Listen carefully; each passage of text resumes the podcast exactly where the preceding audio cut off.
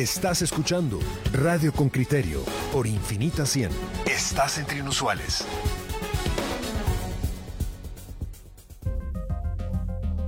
Coyuntura. Muy bien, oyentes con criterio. Primero les tenemos que decir que estamos muy contentos, Claudia Méndez y yo, porque hoy nos acompaña una invitada. Uno siempre dice esas cosas, ¿verdad? Cuetes, cuetes, pero, pero, luces. pero ella de verdad es nuestra invitada de lujo.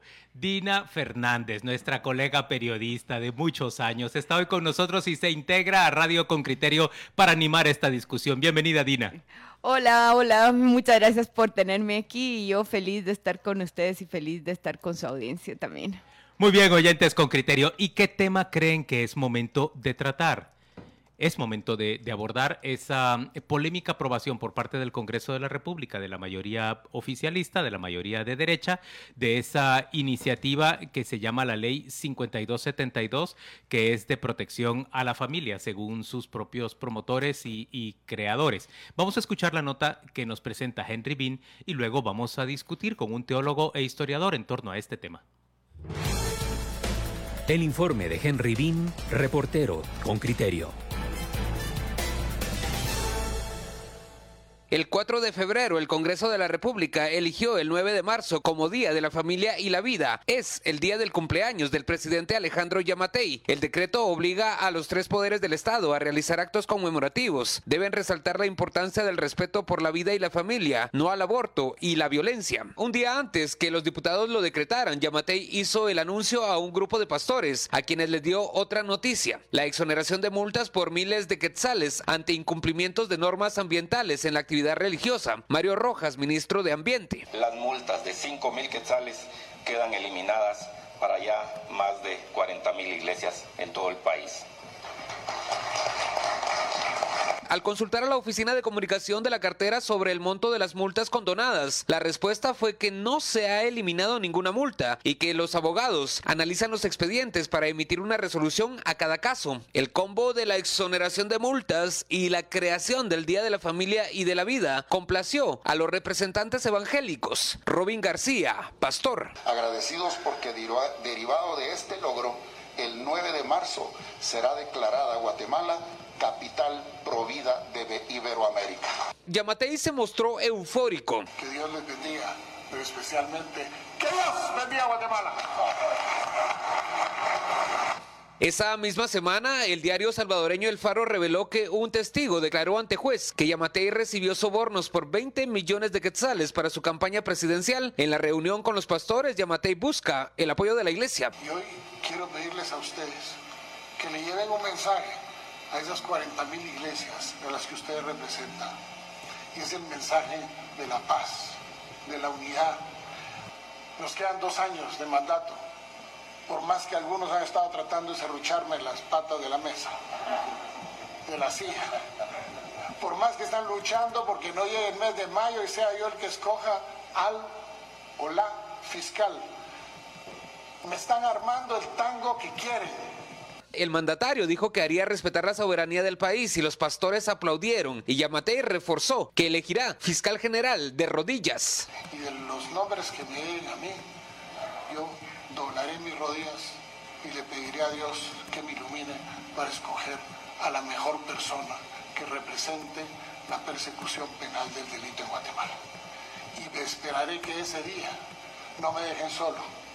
Moisés Fuentes, pastor de la iglesia, el Candelero de Oro en San Marcos, miembro de la Alianza Evangélico y del Consejo Apostólico de Guatemala y uno de los líderes que aplaudió la exoneración de las multas y la creación del Día de la Familia, dijo a este reportero que cuestionar al mandatario sobre los señalamientos de corrupción no es su función.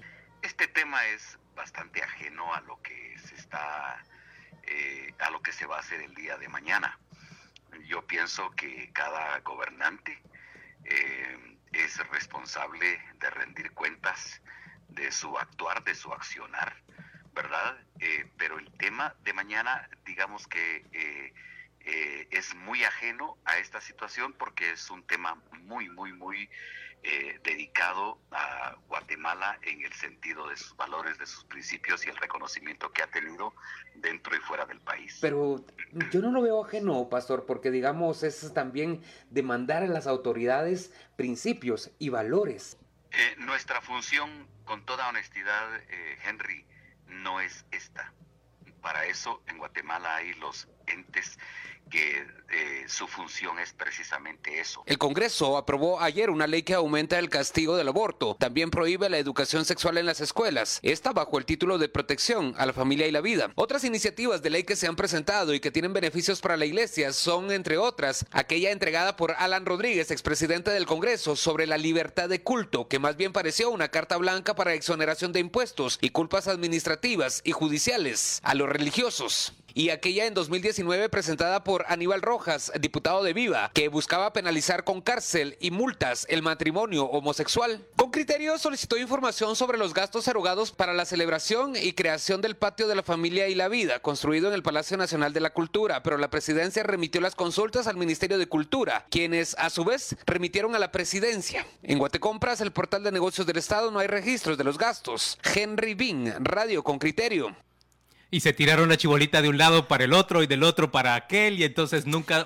obtuvimos respuesta respecto de cuánto están gastando en el patio de la vida. Pero miren, creo que es importante hacer una enumeración de las legislaciones que se han aprobado y o impulsado en los últimos cuatro años, eh, incluso durante la presidencia de, Jimmy Morales. Yo le, le, decía a Henry que recordara, por ejemplo, esa iniciativa de ley que recientemente se presentó eh, en el último cuatrimestre del año pasado. Recuerdan ustedes que las iglesias podían convertirse en entidades que podían hacer transacciones de bienes inmuebles sin que pasaran, digamos, por el registro habitual que esta actividad comercial requiere. Y por el otro lado, una cláusula especial que decía, las iglesias no son responsables de verificar el origen de los fondos. Una ley bastante polémica. Entrevistamos, por supuesto, a ex eh, intendentes de verificación especial, los consultamos y lo que nos decían es que habría una puerta para un descontrol importante para lavado de dinero, sobre todo. Señores, nosotros hemos buscado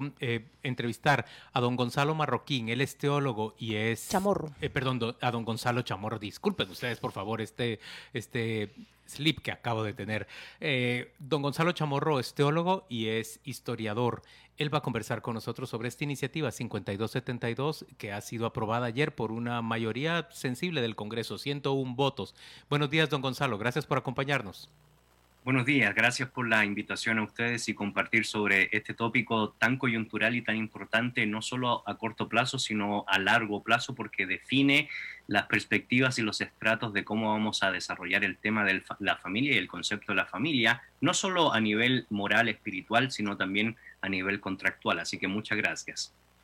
¿Cómo reaccionan ustedes ante la crítica que se tiene de, diferentes organizaciones de la sociedad civil, exfuncionarios también, que dicen más bien lo que procura eh, el gobernante es em, ganar el respaldo, el respaldo político, distraer a la población de todos esos actos de corrupción que se ventilan tanto en los juzgados como en los medios de comunicación.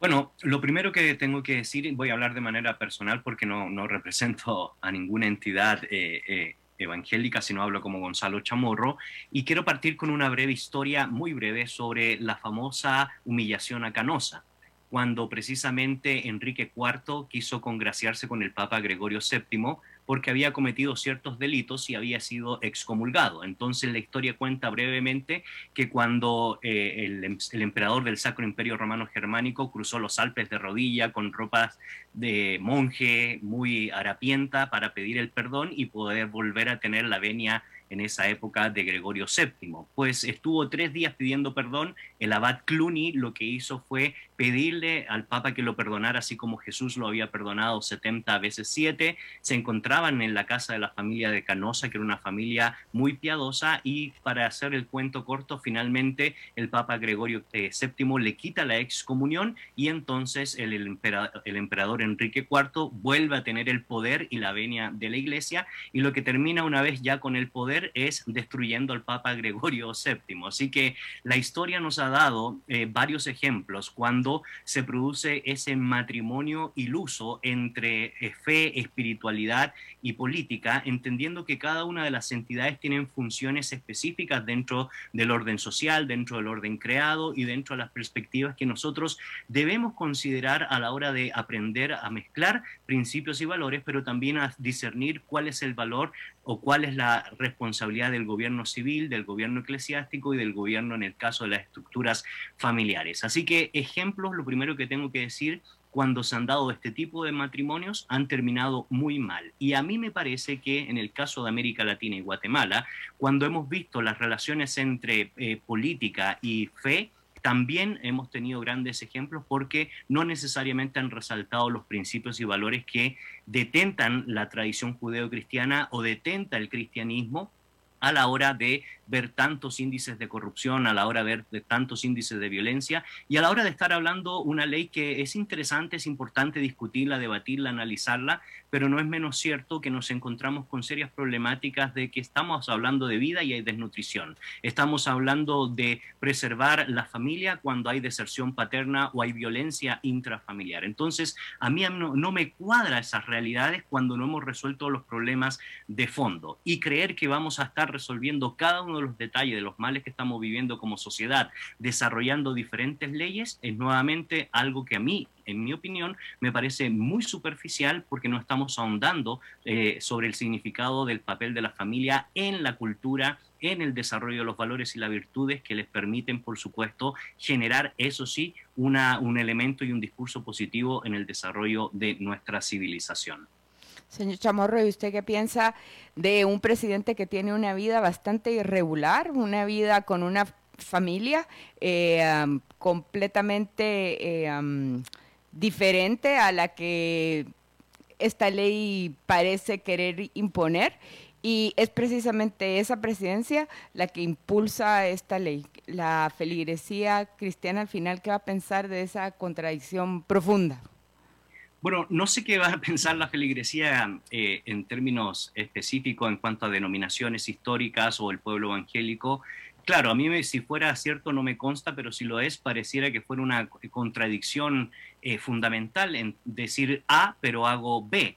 Entonces eso no cuadra dentro del orden de lo que significa ser familia desde el concepto desde la tradición judeo-cristiana. Entonces habría una contraproducencia. ¿Por qué? Porque pues básicamente el cristianismo tiene una visión muy concreta, muy clara respecto a lo que significa eh, el matrimonio, respecto a lo que significa la familia o respecto a lo que significa la vida. Son discusiones antiquísimas en relación al tema de la concepción. Son discusiones que no solo hoy se traen a colación ya en en épocas de la literatura de la antigüedad clásica habían distinciones respecto a toda esta temática de que el significado de la familia, para Aristóteles o para Platón, tenemos otras premisas que obviamente se enfrentaron en discusiones interesantes a partir del siglo II de la era cristiana hasta estos días. Discusiones elevadas de altura, de cultura y también de, nuevamente, no podemos decir A eh, y hacer B en la práctica o en, en el interior de mi vida privada, porque eso no tiene congruencia. Desde mi perspectiva,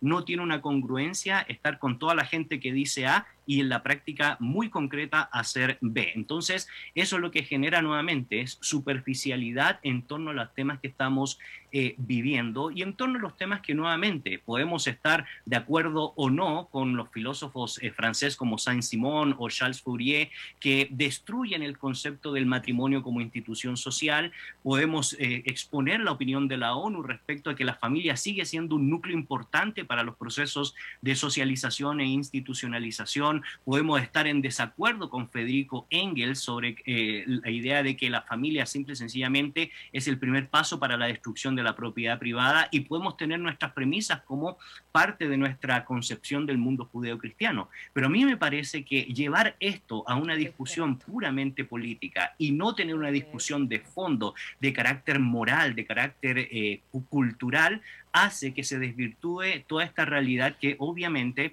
afecta los principios y valores de la tradición judeocristiana. Don Gonzalo, eh, nuevamente, don Gonzalo, déjeme, déjeme, interrumpirle un instante, por favor. Mire, lo que usted nos está presentando es, es, es realmente es muy difícil de rebatir, es muy, muy sensato, muy razonable, muy coherente, pero yo quiero preguntarle, Eh, usted ya escuchó la nota que, que Henry Bing nos presentó.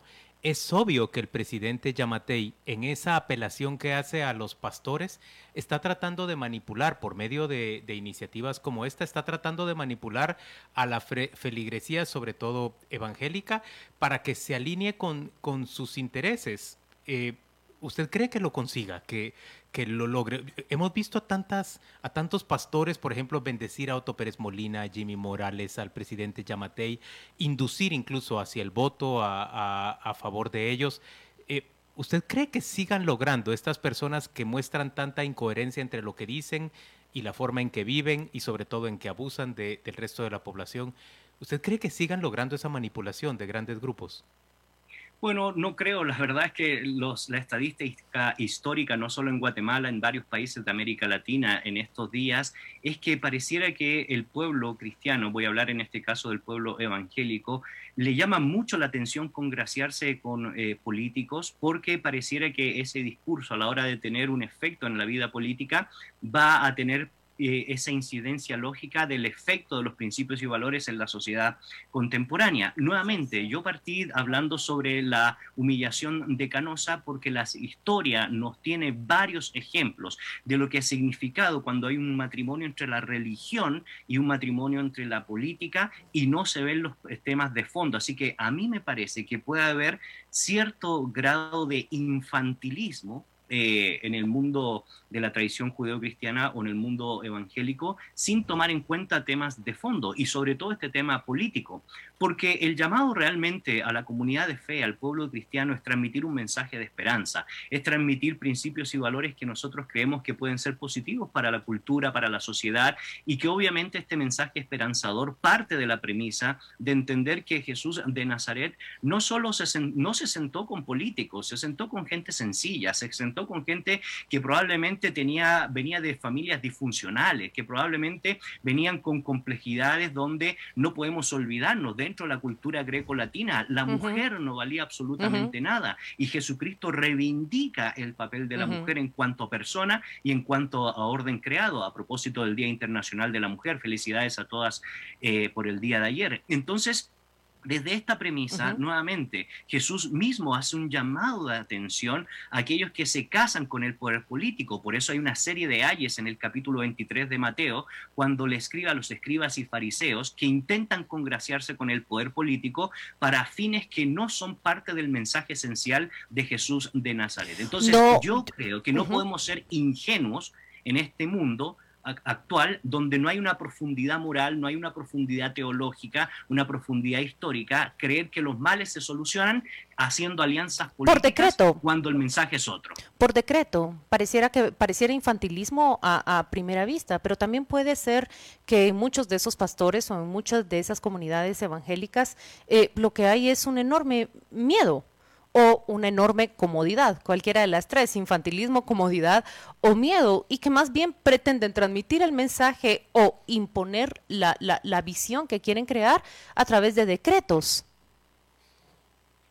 Claro, por supuesto, pues todos estos decretos obviamente van a traer, van a traer a una dificultad o una discusión que probablemente, ah, que para mí personalmente debería discutirse en otras plataformas. Lo que sucede es que obviamente el trasfondo evangélico es muy probable que esté... Eh, eh, reaccionando a todas las tensiones metodológicas que se comienzan a desarrollar a partir de los años 70 del siglo pasado sobre varias consecuencias o varias condiciones eh, jurídicas en relación al tema del aborto, en relación al tema de la concepción, en relación al tema qué sé yo, de, la despenalización nuevamente del aborto, de la creación de unidades de planificación familiar, de introducción, como eh, ustedes muy bien mencionados, de la educación sexual dentro del hogar. Y nuevamente, ya dijimos al principio que estos son altos ideales de que la educación sexual debería venir del hogar. El problema es que tenemos problemas dentro de nuestro hogar y si le quitamos, por ejemplo, la, la posibilidad dentro de los colegios de educar en estas áreas a los niños, adolescentes,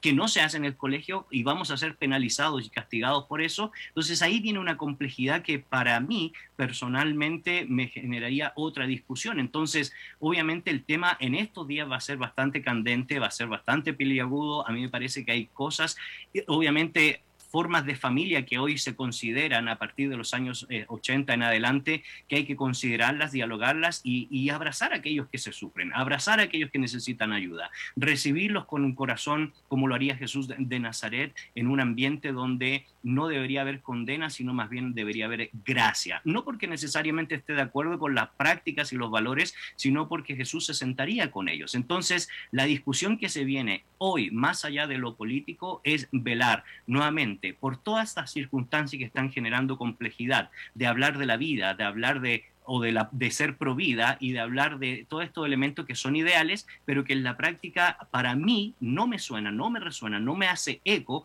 hablar de vida cuando muchos de nuestros niños en Guatemala están muriendo por desnutrición. Entonces, ¿qué hace el Estado? ¿O qué hacemos nosotros como hombres y mujeres de fe frente a esa condición social, frente a esa condición estructural, frente a esa condición que nos, nos plantea una nueva dinámica que para mí eso sí debería ser mucho más serio que estar discutiendo estas cuestiones de carácter político, cuando entendemos muy bien qué es lo que opina el cristianismo respecto a la familia, cuando entendemos muy bien qué opina el cristianismo respecto al tema de la concepción de la vida y del aborto. Pero los otros males no, lo, no se han resuelto. Mm. Y eso para mí, eh, mis estimados, es una auténtica preocupación. Pero obviamente eh, esto no necesariamente es la opinión del conglomerado del pueblo cristiano, es la opinión mía y obviamente esto va a traer pues obviamente muchas críticas, pero no me interesa. A mí lo que me interesa es preguntarme qué haría Jesús de Nazaret eh, como lo hizo en su tiempo, en nuestros días y me parece a mí que nos cambiaría mucho las perspectivas nuevamente de hacer esta alianza entre fe y política ir a votar, a patear a los fariseos, eso haría Jesús, creo yo. Muchas gracias eh, a, don Gonzalo Chamorro por acompañarnos esta mañana en Radio con Criterio. Eh, Gonzalo, usted es historiador, es teólogo. ¿A lo largo de cuántos años ha estudiado usted? Y déjeme preguntarle, ¿en qué iglesia se congrega? Bueno, yo vengo estudiando aproximadamente eh, siete años teología y historia, aunque en el campo de la historia el doctorado también lo hice en los debates filosóficos y teológicos de la época de la colonia, en la Compañía de Jesús, estudiando los documentos y, manuscritos y sermones en la época de la colonia de la, de, la Biblioteca de Santiago de los Caballeros. Y, y, eso es interesante porque una buena parte de las críticas constructivas al orden social eh, en esas épocas de parte de los jesuitas generó, por supuesto, eh, bastante apremio en el mundo político, que eso sería otro debate en otro programa. Bonito tema, sí. pertenezco y asisto a Iglesia Vida Real. Eh, don Gonzalo, muchas gracias por acompañarnos esta mañana en, en Radio Concreto.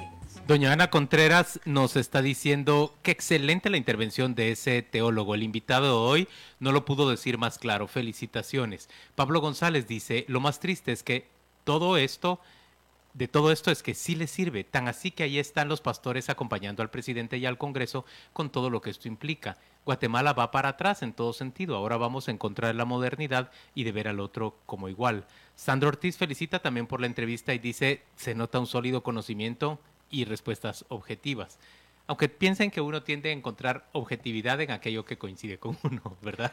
De eso también hay que tener un poco de cuidado. Pero yo creo que hay solidez, hay, hay solidez en lo que en, el, en, el, juicio de, de don Gonzalo.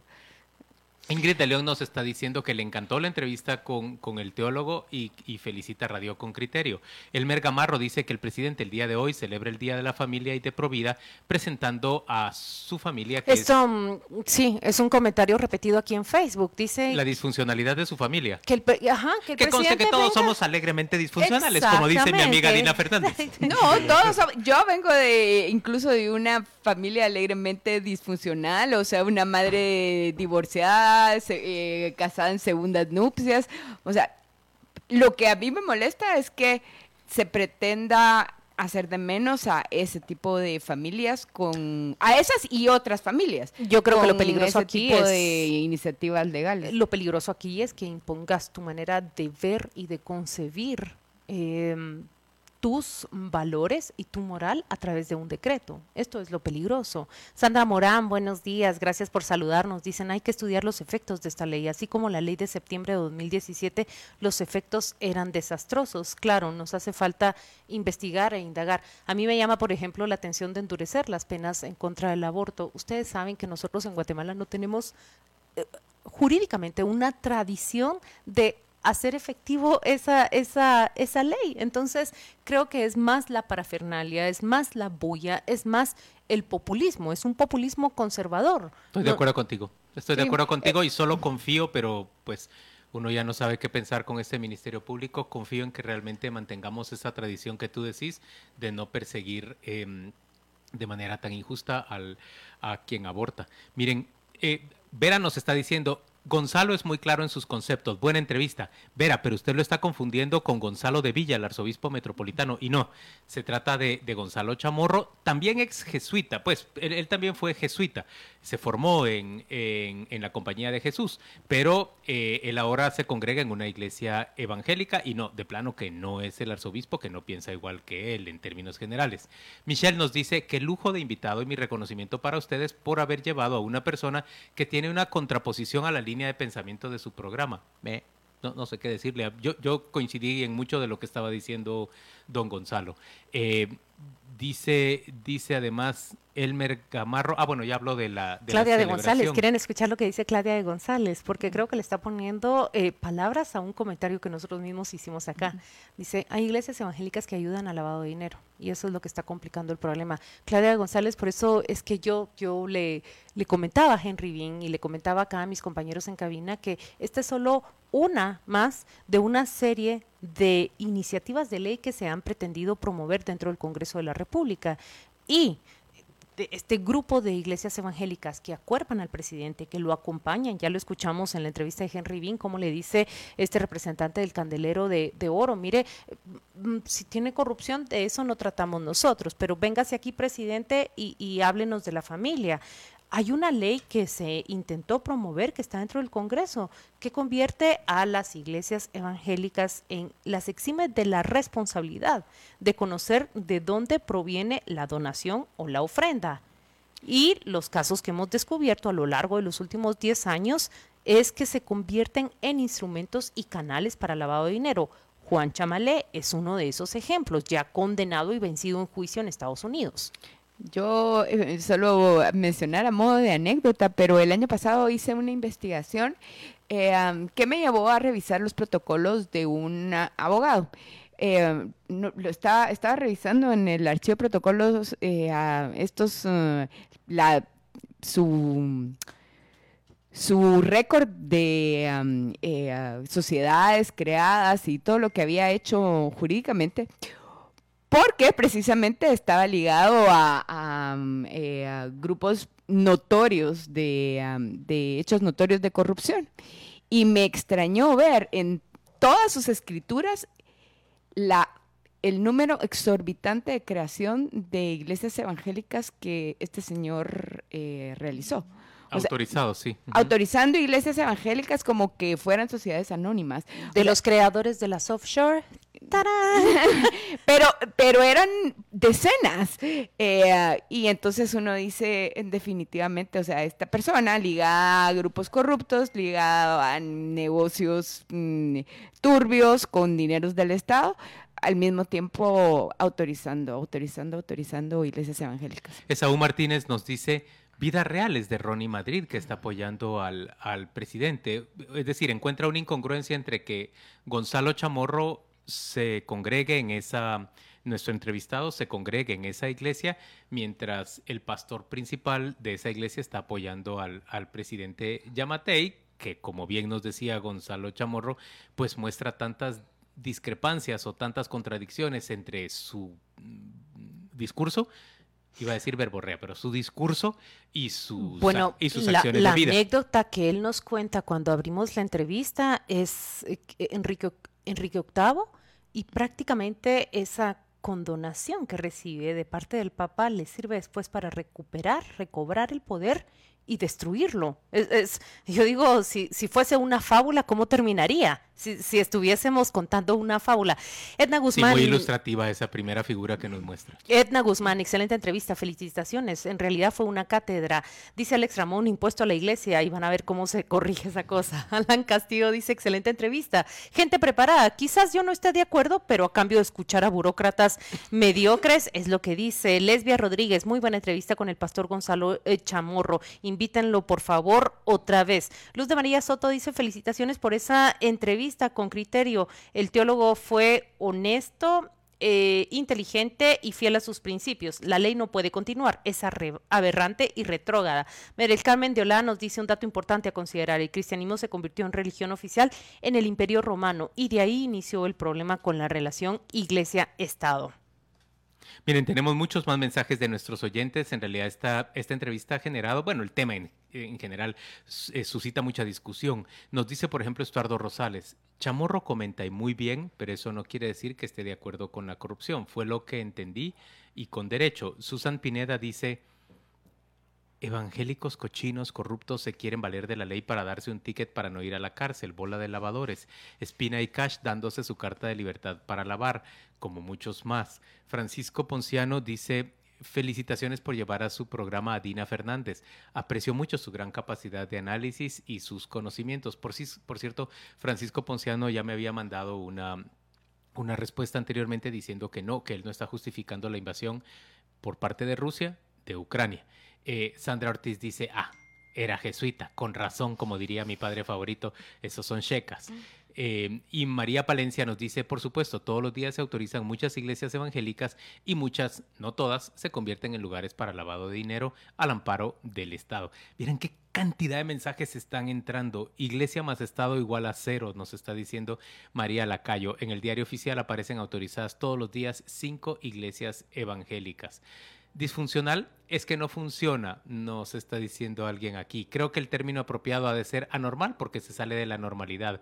Ahora, si en la familia de Yamatei todo es, es disfuncional, dice, esta, dice este oyente. Aquí es el, otro oyente dijo que, que, que, simplemente observemos que este no es el presidente que aparece acompañado de una familia presentando esta ley para decretar el Día de la Familia. Es más, es un decreto que se ha hecho para celebrar una celebración en, en, el día de su cumpleaños. O sea, todo lo que nos está diciendo esto está lleno de, de simbolismos. ¿no? De reminiscencias del régimen de Estrada Cabrera, de, de aquel besamanos del día del, no, y de, Ubico. Ubico era el 5, todo era... En realidad... En noviembre, ¿verdad? la feria de noviembre era en honor a Ubico. En realidad lo que nos está revelando son como todos esos visos del autoritarismo, ¿no? Esos visos en los que pretenden, digamos, eh, confirmarse a sí mismos. Y la megalomanía, esas alrededor de ellos. Sí, esas personalidades narcisistas que vemos eh, en grado excelso convertidas como el señor Putin, ¿verdad? Dios guarde eh, con misiles. Bueno, y con decreto acaba de decir, eh, a quien le llame invasión a lo que está pasando en Ucrania se va preso. Eso prácticamente están saliendo todos los periodistas internacionales de Rusia, ¿no? Escuchen esto, oyentes con criterio. La principal crítica que emite Edwin Asturias hacia el decreto aprobado ayer por el Congreso tiene que ver con la negativa que se ofrezca educación en sexualidad en Guatemala, cuando esto es algo tan esencial, tan importante para responder a las necesidades de, adolescentes. Eh, él encuentra contradicciones entre la ley aprobada y, y, por ejemplo, esa iniciativa de ley de protección integral de la niñez y adolescencia en Guatemala, que no hay eh, igualdad y respeto a la identidad de los niños y, adolescentes. Piénselo así, oyente con criterio. Si un niño es, es homosexual o tiene inclinaciones homosexuales, eh, carece del derecho de ser reconocido en su identidad y que y que se eduque a sus compañeros en las diferentes expresiones de la, de la sexualidad o debe aislársele y tratársele como el decreto eh, refleja como un anormal, como alguien fuera de, digamos, de, de lo que es considerado correcto en esta sociedad? ¿Se dan cuenta las, los alcances que tiene la iniciativa aprobada por los diputados? Es lo que Sandra Morán nos dice. Tenemos que analizar mucho, mucho más cuáles son los efectos que va a tener, porque existe una prohibición para hablar en las escuelas siquiera del tema. Esta ya era una iniciativa de ley que se había presentado durante la administración de Jimmy Morales. Recuerdan que un grupo de iglesias evangélicas llega y presenta la prohibición tajante para que siquiera se mencione esa ley. Les voy a recordar otro, otra legislación que es promovida por un, un grupo de pastores evangélicos y es la celebración del Día de la Biblia. Vaya pues, es que esta no es la primera, sino es una seguidilla de legislaciones que se han propuesto y que los gobernantes, con tal de congraciarse, pues las han concedido. Falta falta la que toca la personería jurídica y las actividades comerciales de las iglesias evangélicas y que los expertos en verificación especial de lavado de dinero han dicho, esa ley está abriendo una puerta para el descontrol del lavado de activos. Vamos a ver si tienen ya en, producción. Les he enviado un, audio que oyentes con criterio me, han compartido. Son las palabras de Lucrecia Hernández, que en las afueras del Congreso, no sé si la, la, vieron ustedes, la diputada con un megáfono sale a hablar sobre los efectos de la legislación. La envían los oyentes con criterio. Escuchémosla antes de irnos a la pausa, ¿les parece? Ya lo estamos, ya, están en... Lamentablemente hoy el Pleno se convirtió en un concurso de ver quién nos odia más. Odian a las mujeres porque están criminalizando a cualquier mujer que pueda tener un aborto espontáneo. Nos odian porque no vamos a poder acceder a la salud en caso necesitemos un aborto terapéutico. Y además llaman anormal a cualquier persona que no sea heterosexual. Y esto lo único que hace es incitar a la discriminación, el estigma, eh, y el odio y la violencia. Que no nos extrañe que a partir de esta iniciativa, de esta ley que hoy se aprobó, empecemos a tener más discurso de odio y más crímenes de odio. Esta no es una ley que aunque se llame por la vía de la familia, en realidad es una ley de la intolerancia y de la muerte. Lamentablemente hoy el eso es lo que salió ella a decir ayer en, la noche. Ahí la vemos con un megáfono hablando en las calles del, Congreso. Hoy lo que dice Lucrecia Velázquez, oyente con criterio. Yamatei no puede hablar de homosexualidad cuando él es el primero en la fila. Hipócrita, está diciendo ella. Y Andrea Estela dice, hay que ser objetivos. Todas las iglesias recaudan dinero y lo ambiguo de esto es que ninguna paga impuestos ni debe presentar a la Contraloría la proveniencia de esos fondos. Es un negocio redondo. En el gobierno anterior era Cash Luna y en el previo también, dice, dice Andrea Estela. Vamos a la pausa y ya volvemos.